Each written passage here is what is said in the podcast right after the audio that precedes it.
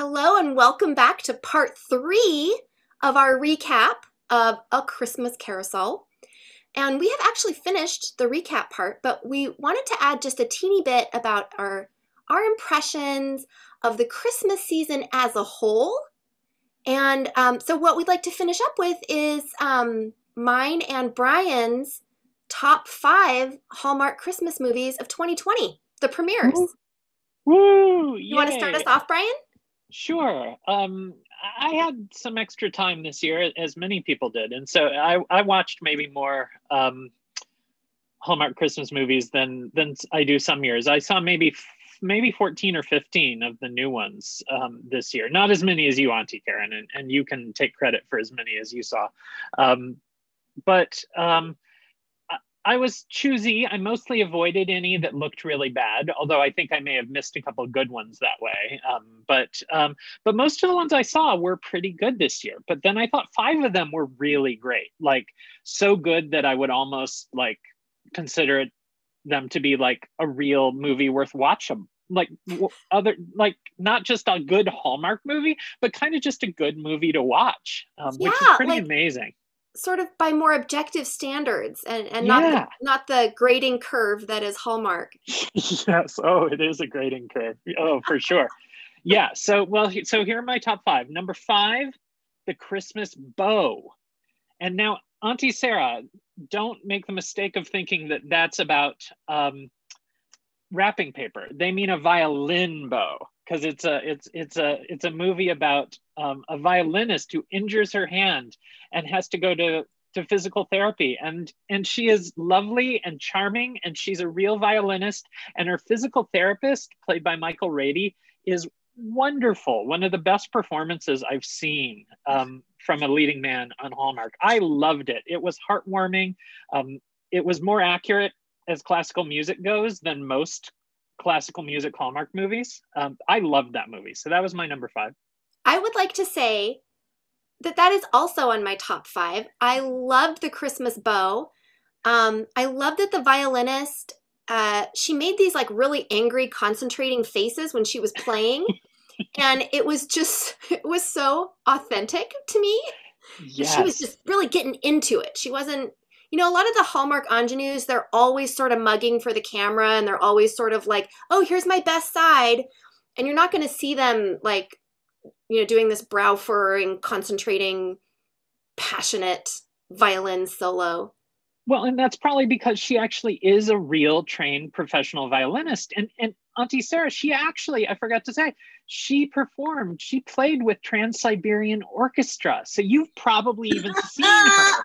I I must know who she is. Yeah. Um, I must have her entire discography. Yeah, yes, unquestionably. Uh, she's also Asian American, so that was fantastic to, to have an Asian American leading actress um, uh, on, on a Hallmark Christmas movie. Agreed. Amazing.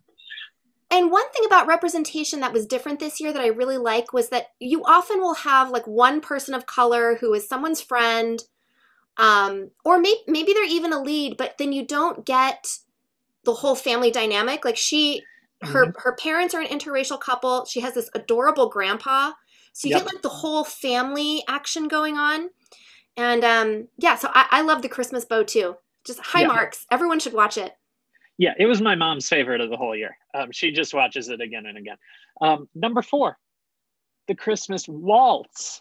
So I love Lacey Chabert. I love Lacey Chabert movies. Um, I loved, um, you know, a whole movie of Lacey Chabert, Chabert being taught by a, a scruffy dance instructor played by Will Kemp, who has a British accent for no apparent reason, other than I guess Will Kemp is British. Um, but um, he teaches her to waltz. They waltz. It's adorable. She learns to dance. Her clothes are terrible in the movie, but everything else about the movie is wonderful. Lacey Chabert means quality um, for me when it comes to Christmas movies. So I loved that one. Agreed. I really liked that one too. She should have a Number- stamp on the bottom of herself that says Lacey Chabert means quality for Christmas. She should. That should, yes. she should get that on business cards. Um, Sounds wonderful. yeah, she's great. Um, number three, Love Lights Hanukkah. I Woo! loved the Hanukkah movie this year. Um, and I thought everything about it was great. Marilu Henner was delightful. Mia Kirshner, the lead, adorable. That kid from Boy Meets World was okay, um, even though he grew up. Um, you know, still, I mean, everyone was cute. No gimmicks. Like it was just really straightforward. Everyone acted like adults. They said what they meant. They had real emotions. They liked each other's company. They learned about Hanukkah together. It was beautiful. It was moving. They drank wine, um, which I, I like it when people drink wine instead of cocoa because that feels more like the world we live in um, as opposed to Hallmark world. Um, I was a fan. Me too. That is on my top five. I loved Love Lights Hanukkah. I thought the lead, Mia Kirshner, was absolutely delightful. Yes. She was charming. She was funny. She was tender. I think five minutes into the movie, I was crying. yes. It was really emotional. It was a powerful movie, but not in a cheap way. None of it was cheap. Agreed. Um, was Agreed. I I am I am here for it. I'm here for more Hanukkah movies, Yes. especially if they're this good. Yeah, I want more. Yeah. Um, number two, Christmas by Starlight. So I love this because I love the duo of Paul Campbell and Kimberly Sustad, uh, the two leads. They actually wrote the script to this movie, and you can tell they just they're fun. They're charming. They they are good at banter. They have a little edge to them, but they also there's a gay couple, an interracial gay couple, a white guy and, and a Filipino guy, adorable. Um, they're kind of swishy, and I love it. Um, um, as the assistants. You know the plot's a little creaky but everyone had so much fun with it and it was just i, I just love all of those people on the screen i i yeah i would watch this one again and again Oh, me too. Every time it's on, I will watch it. I, I Yeah. really love this. Uh, Kimberly Sustad is one of my favorites. yes and um uh it, it did have one of my issues which is an event planning on very short notice but i just rolled with it. I just went with it. It it's it's going to be there. You just have to accept that. Yeah that one was pretty rough. Like oh we need to find a new venue for 150 people in two days. Um that that's hard. Um yeah it's hard not to cringe um when you hear something like that. Um but but yeah um and then number one i mean this one probably it's obvious. The christmas house. It's the movie that had a gay kiss in it. It's the gay kiss hallmark movie. And so, of course, it's my number one because I just watched that kiss over and over again. it was Beautiful Jonathan Bennett, um, adorable. it was a good kiss. Uh jonathan bennett is adorable. His husband was super cute. Yep. they were romantic. They were tender. They were funny. Um, i Yeah. loved how the family really embraced the husband as a son-in-law it Yes. was just a super chill cool vibe and the brothers got along really well Yeah.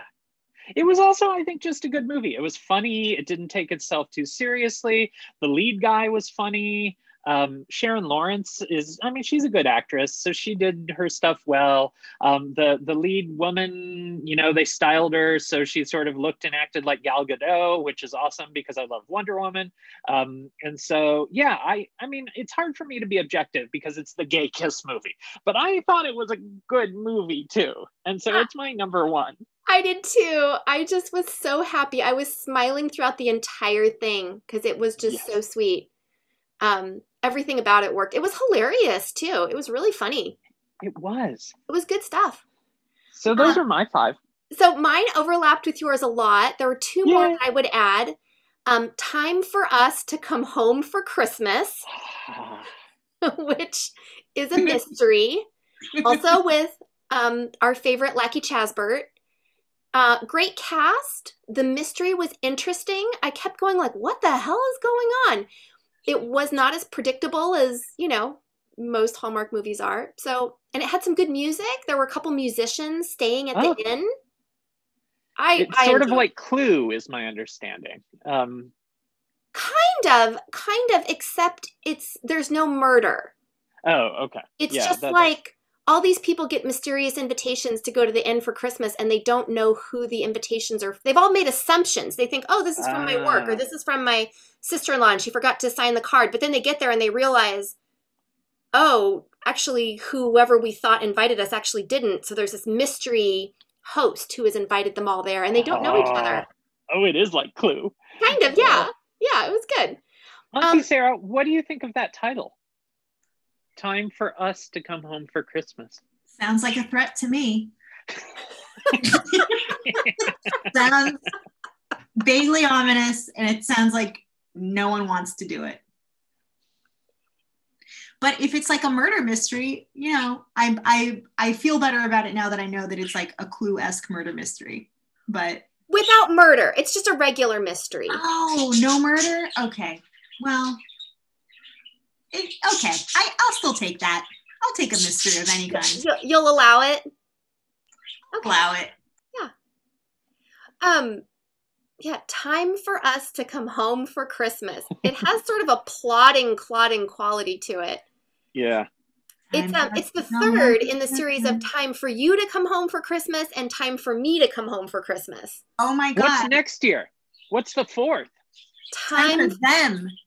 Time for them to to come, come home, home for for Christmas. could it and it could be a non-binary um, person who is coming home for Christmas. That would be fantastic. That would be amazing. Dear Hallmark, we are the No Helmet Required podcast, and boy, do we have an idea for you. Yeah. Oh and my after gosh. and after that, we can just we can continue with the franchise with like as many complicated pronouns as possible. Like Yes. the formal they, the informal they, the formal they plural. Uh Vosotros. yes, like we ne- I I need to uh the the neuter they we could have a time we could do another time for us to come home for christmas but it could be a royal we and so it could just be the king coming home for christmas but he refers to, himself him- as us Uh, himself yes us. I love it. It could just have a little asterisk on the us yes or a little crown. By us I mean me. The other one that I would add to my top five is the Christmas Doctor. And this is, I know, but it did not look that good, but honestly, it was really good. It's Holly Robinson Peete. She is a, a, a veteran Army doctor, and she is in a small town. I won't tell you all of it, but um, she meets this guy who is super hot. His name is Adrian something. I should have looked up his name. But they have a very, very sweet romance. I feel like she really brings it as an Mhm. actor. We get to see her family, which again, I really appreciate. I like having, so it's not just a one black friend, it's not just one black couple surrounded by white people. We got to see her family, her sister, her brother in law. Um, and so I, I really appreciated that. And it and it ended, it had a a different arc to it. It ended in January, like Ah. after Christmas. So it it was just unusual. It hit some different tropes. And it was funny. I'm going to take a look at that one that one didn't look good to me and i think i may have missed well i clearly missed something because uh, you know the i judged it by it, its its trailer um, Yeah, and I so mean- i'm, I'm to go back for it You you Uh. have to do that sometimes if you're not going to watch all of them. Um, which, Which I am almost did, there. right? I- there were 40 premieres. I watched 38. holy cow I did, and I'm halfway through Project Christmas Wish List, which is not. Qu- I haven't quite finished that. And the only reason that I have not watched Swept Up by Christmas is that I had a DVR fail. But in the Ah. next two days, I will have watched all 40 of the premieres. wow Yeah, I that, I'm just I'm clapping for that. That's thank you. that's the greatest accomplishment of 2020 as far as I'm concerned by Aw. anyone I Honorable know. amount of Hallmark. I wanted to Yeah. accomplish something this year. So Well, you knocked it out of the park. Um, there were Yeah, a couple I that's- wish that I had, you know, let go, but I, of you know, it was all right. It was good. But but speaking of those that we, you know, didn't love so much, did you want to share? Do you have a biggest disappointment, Brian? Something I have two disappointments. and then it wasn't. Yeah. the Candace Cameron Bure Wizard of Oz themed movie. If I God, that only was had awful. Christmas, it was. You know, the thing is, if they hadn't said it was Wizard of Oz themed and like tried to shoehorn in all of the rel- the random Wizard of Oz references, I think it would have been a perfectly serviceable, pretty good Candace Cameron Christmas movie. Like I liked the plot, fine, but the plot didn't have anything to do with the Wizard of Oz. Like there was no the deep structure of Wizard of Oz was not being reproduced in this plot. And so it was just every so often they made a Wizard of Oz joke or reference, but it didn't have anything again to do with the narrative structure. Um, and so it was just confusing and pointless. So that one made me mad. Because I think it would have been good if they hadn't done the stupid Wizard of Oz part. Agreed. It made no sense. People had random names, like her her her brother was named Huck or something, and Yeah. Yeah. It just her stepmom was named Emma. yeah. And then It the whole thing was just like, oh, I thought I wanted to go off into New York, but I'm actually really happy in Kansas City. Yeah, there's no place at home. And Oh, I'm gonna marry okay. the wizard. Um wait, Yeah. that's Who's not the how it wizard? Like, why was this at all Wizard of Oz themed? he at was all? a tech he was a tech software executive, a reclusive software executive. Um, but his COO was then the Wicked Witch of the West, but she I don't know. It was a mess. Sounds It was a- It was a total mess. Agreed. So that was a huge disappointment. The other disappointment I had was the lack of chemistry between Dylan Neal and Winnie Cooper in um, Christmas She Wrote. Uh, Dylan Neal, friend of the podcast, Friend of the lovely, podcast. lovely man. Winnie Cooper, charming. Together, Not so no. charming. Oh, it left me so cold. Um, Nah. Nothing.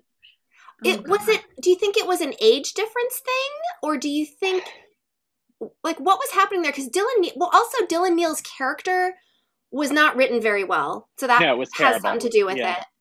Um, but yeah, nothing, nothing there. I was just like, wow, the her ex was a lot hotter, and she had a lot more chemistry with her ex. Yes, uh, yeah, that one was a mess. Um, also, there should have been a murder in that one because you can't call something Christmas She Wrote and refer Set to it Murder She Wrote show. and not have a murder. Or set Um, in Maine.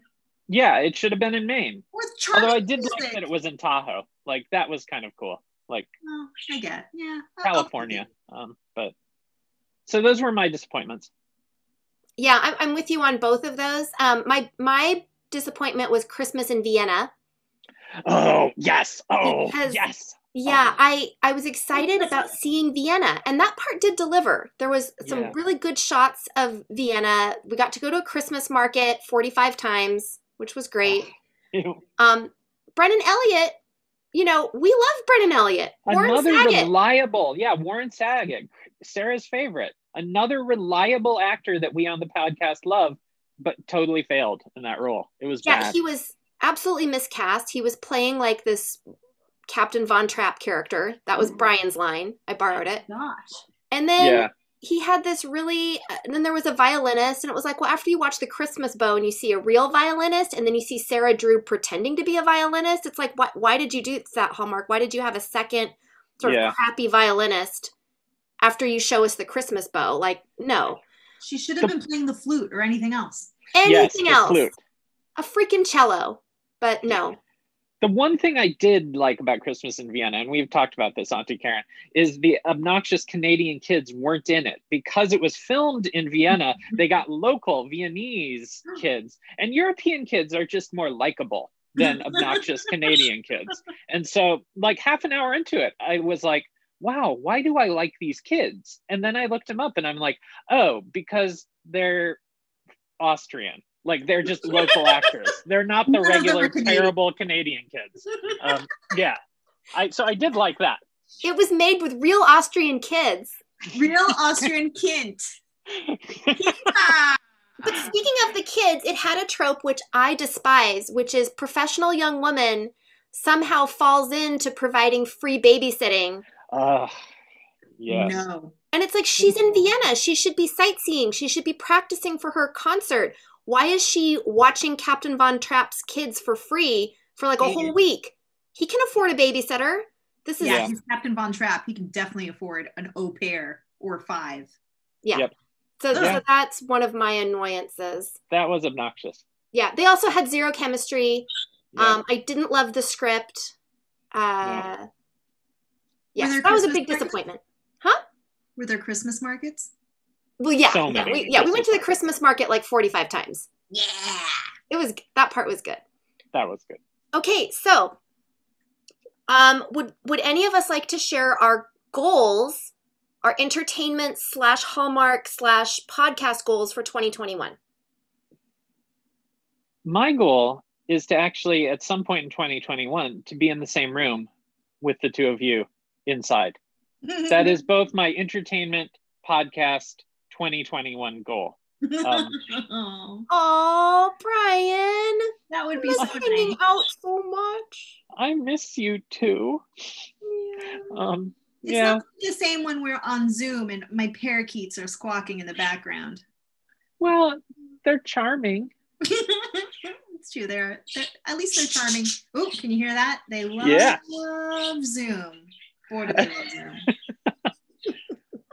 I mean, if we do Cedar Cove, that that would be cool. Um, you know, that that would be an okay goal for next year. I would love to finish Cedar Cove next year. I feel like we can do it. Um, the other thing I would like to do is so this year my goal was to watch all 40 Hallmark premieres in the Christmas season before Christmas, which I will absolutely do at this point. Yeah. Um, however, I did also watch uh, a Lifetime movie, which was good, and it made me think next year instead of deciding to watch all of the Hallmark movies, I'm going to be a little more I'm just going to curate a little more, go through and pick out which ones do I really want to watch, and then make room in my life for some Lifetime movies. Because, I mean, they had Feliz Navidad with Mario Lopez. It's sitting on my DVR. Ben and I are going to watch it on Wait, Christmas Eve. Is that a Um, pun? Is it is supposed to a- be a pun? It's a pun. Yeah, Mario Lopez is the dad. It's Ah! Feliz Navidad. That's terrible. But I want to watch it. Oh, don't you want to watch it? Is it with his real children or with Canadian children? Well, it's Lifetime, so I don't know. Oh, Yeah, I don't know where they- yeah. I don't know where they get their ki- where do they source their children on on Lifetime? Maybe they grow their own. Who knows? Oh, Huh. They have like a little uh, hydroponics lab. hmm Yeah, Interesting. possible. Possible. Inta. So that's uh that's what I'm thinking. And what about you, Auntie Sarah? I don't know. My goal is to get through the year. I don't know. I don't know beyond that. Do some knitting. See Yeah. you in person. oh, That would be great. I think that that I, I'm keeping I'm keeping my expectations real low for 2021. That Just- seems very wise. That Yeah. Maybe very just like get back on the bicycle. I don't have to pedal the bicycle. I just have to get back onto it, like okay. metaphorically. Yeah. Uh, Yeah, and by me I mean the world. yeah. That would be amazing. Yeah. That would be amazing. Well, dear listener, thank you for uh, joining us uh, on our recap of A Christmas Carousel. We've loved connecting with you again. Happy holidays. Anyone up for a couple verses of Serlant Nert before we go? Oh my God, yes. Let's finish with that. So, this is Kellie Pickler trying to sing Silent Night on Christmas at Graceland. And this is how she sings Silent Night. You guys ready? Yeah. Yeah. Serlant Nert. Hurly nerd. Hurly nerd. Merry Christmas. Merry Christmas, Happy New Year, Happy Hanukkah, Happy Kwanzaa, Happy Solstice. We love you. Happy all of the things. See you in 2021.